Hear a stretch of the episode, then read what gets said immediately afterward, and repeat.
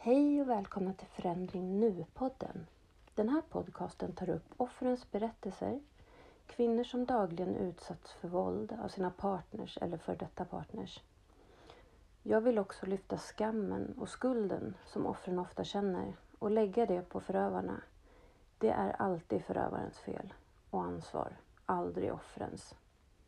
Ni kvinnor som känner att ni kan dela mer av era berättelser kan mejla det till podd, P-O-D-D, understreck, forandring nu, ett ord, snabelaoutlook.com eller kontakta mig för en muntlig intervju, antingen via Instagram eller Facebook. Så in och gilla och följ på sociala medier. Och nu har vi kommit till avsnitt 9.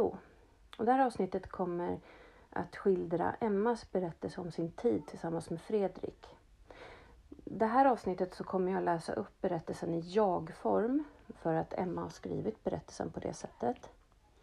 Det betyder inte någonting annat än att eh, det är en annan form på avsnittet bara.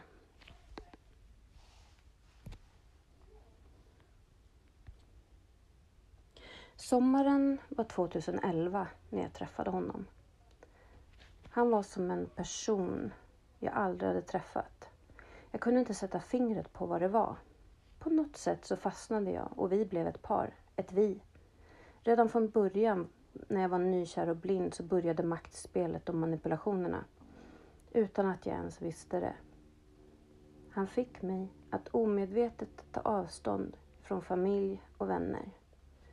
Tiden gick och han fick mig att börja tveka på mig själv. Han skyllde alltid allting på mig fast mitt inre sa att det inte var så. Jag började bli något som jag egentligen inte var. Den psykiska misshandeln gjorde mig till ett skal och när han såg att det inte längre fanns något att ta ifrån på det psykiska så började slagen och greppen om mina handleder och armar. Det, det blev i ett sånt grepp att jag än idag kan känna den smärtan och känslan av att blodflödet i händer och handled stoppas. Sexuella övergrepp med att jag fick ställa upp fast jag sagt nej. Från slag till att kasta ner mig i sängen eller soffan för att han sen skulle vara tillfredsställd. Han började berätta att jag inte dög till ens det och att jag skulle vara glad om någon tog på mig med tång. Jag var ful och jag var äcklig. Jag var så äcklig när jag hade mens att jag än idag skäms för just det. Det har satt djupa spår. Många gånger tyckte jag att jag hörde något konstigt när han satt vid datorn på nätterna som ett ljud från en porrfilm. Vid konfrontation så sa han att jag drömt, men om det skulle vara så, så var det mitt fel för att jag inte gjort honom tillräckligt nöjd. Han fick mig att tro att det var på grund av att vi bodde på fel ställe och att jag blev negativt påverkad att vara så nära min familj och vänner, fast jag inte hade kontakt med någon. Han matade in i mitt huvud att jag hade varit otrogen när jag bara var på affären. Jag hade nog kollat på någon människa annorlunda och sen bokat träff på något vänster med någon jag inte visste vem eller vad. Han hade kontakter överallt, sa han, och han hade koll på mig, vart jag än gick. Det började då att jag isolerade mig och inte vågade gå ut för att jag ville att det skulle få vara lugnt. För jag kunde kolla sådär konstigt på någon och vara så kallat otrogen enligt honom.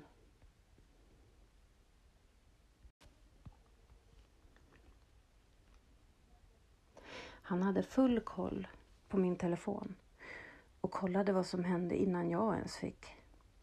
Jag fick avsäga mig jobb för det kunde finnas män på jobbet. Vi bestämde oss för att flytta, för att gå vidare. Jag tänkte att en ny plats för oss båda kanske skulle förändra. Jag var rädd. Jag var rädd för de där slagen och märkena på mig jag hela tiden försökte dölja. Det gick inte mer. Vi behövde en ny start. Flytten blev av, men det blev inte bättre. Det blev värre. En natt låg jag och funderade medan han satt vid datorn. Jag hörde hur tjejer stönade genom det groteska datorljudet som så många gånger förut. Hur kunde det bli så här? Är jag så som han berättar för mig? Och hur många gånger som helst per dygn, dag som natt. Jag somnade av utmattning, men visste inte hur länge jag fick sova innan han antingen gav sig på mig med bråk eller övergrepp. En kväll i december ville han absolut gå ut på krogen. Och fast jag sa att jag inte orkade och inte vågade, för jag var rädd, rädd att kolla sådär på någon, så ville vill han inte lämna mig hemma. Så jag kunde hitta på något. Jag fick lov att följa med. Jag fick klä mig i något överklätt plagg för att inte verka utmanande för andra män. Den kvällen spårade ur. Jag drack knappt någonting, men hans ögon fick en annan form. Hans beteende blev ändrat. Jag försökte undvika människor och följde han som en slav. Men på något sätt så var det roligt att se andra människor, även om de kanske inte märkte av mig. Jag såg alla med en annan syn. De såg nog inte mig, men jag såg varenda en av dem. Deras leende och skratt, deras glädje.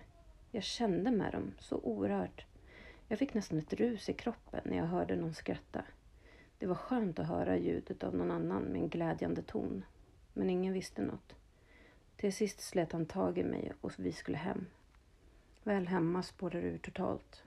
Så mycket slag, sparkar, strypgrepp och hot har jag aldrig varit med om. Och det här blev nog mitt wake-up call efter vad jag hade upplevt den kvällen. Jag förstod här att det är inte jag. Jag hade känt en liten känsla av glädje där ute den kvällen. Jag är annars en väldigt glad och sprallig tjej som älskar att skratta och skoja till det. Vara lite sådär clown och få andra att le. Han hängde upp mig i strypgrepp och det svartnade för ögonen. Jag minns hur jag bara hann tänka, nu är det slut. Jag får äntligen frid. Någonting i mig tog all den kraft jag hade och slog och sparkade allt jag kunde och han tappade greppet. Jag sprang och kastade saker mot honom efter mig av panik. Jag kom in i köket där jag fick tag i en kökskniv. Jag hotade honom att lämna nyckeln till lägenheten och gå därifrån.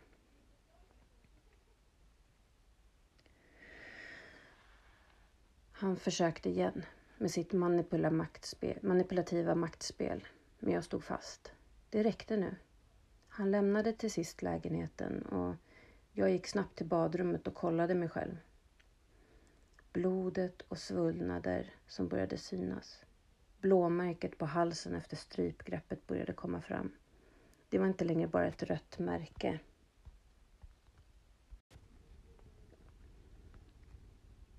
Jag ringde en släkting mitt i natten som inte bodde allt för långt bort. Som hämtade mig och övertalade mig att ge honom en nyckel in så han hade någonstans att vara. Det var ändå vinter. Utan att jag tänkte på det var det en gärning av min släkting för att polisen lättare skulle kunna hämta honom. Sen var han borta. Jag kunde andas ut.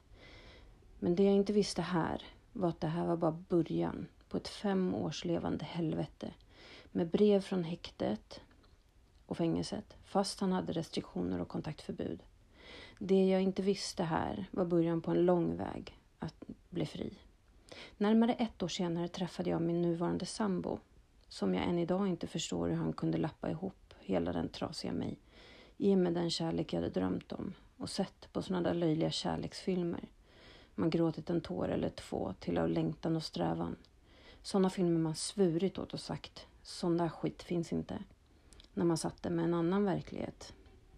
Idag närmare sju år senare, från dagen då jag lämnade, så har det varit lugnt från personen i ungefär ett och ett halvt till två år.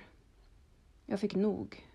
Jag fick nog mycket gratis av att han häktades och inte blev fri på väldigt länge. Jag hann bygga upp mig själv under tiden. Trots många gråt, skrik, självskadebeteende och sammanbrott under året från jag lämnade tills jag träffade min nuvarande sambo så växte jag fast jag inte trodde det själv. Det var en del jag behövde genomgå för att bli starkare, att bli mig själv 2.0. Jag har idag ett liv jag aldrig vågat drömma om med den vackraste och mest fantastiska person jag någonsin har mött.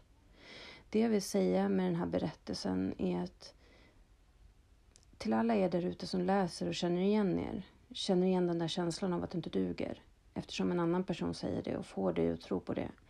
Känslan av att du bara är ett skal i rädsla. Du kanske lever i en liknande situation som jag har gjort. Du, jag vill ge dig hopp.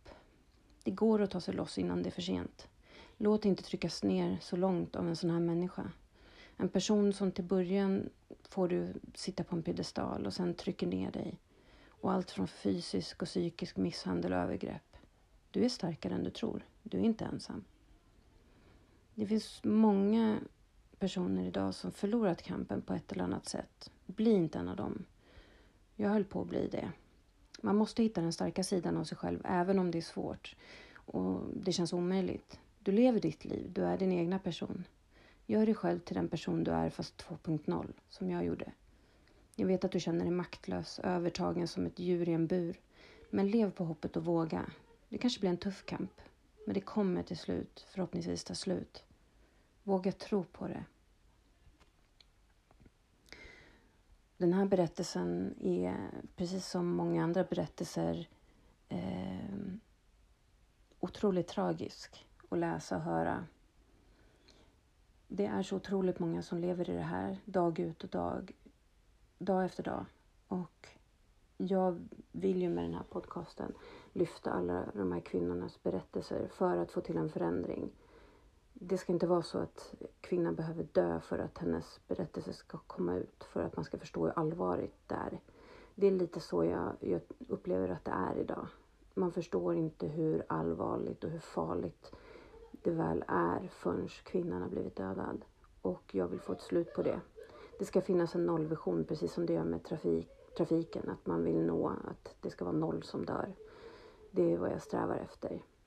Ni kvinnor som vill eh, kontakta mig för en muntlig intervju om era berättelser eller som vill skicka er skriftliga berättelser kan höra av sig till mig på podd forandring nu outlook.com eller via Instagram och Facebook.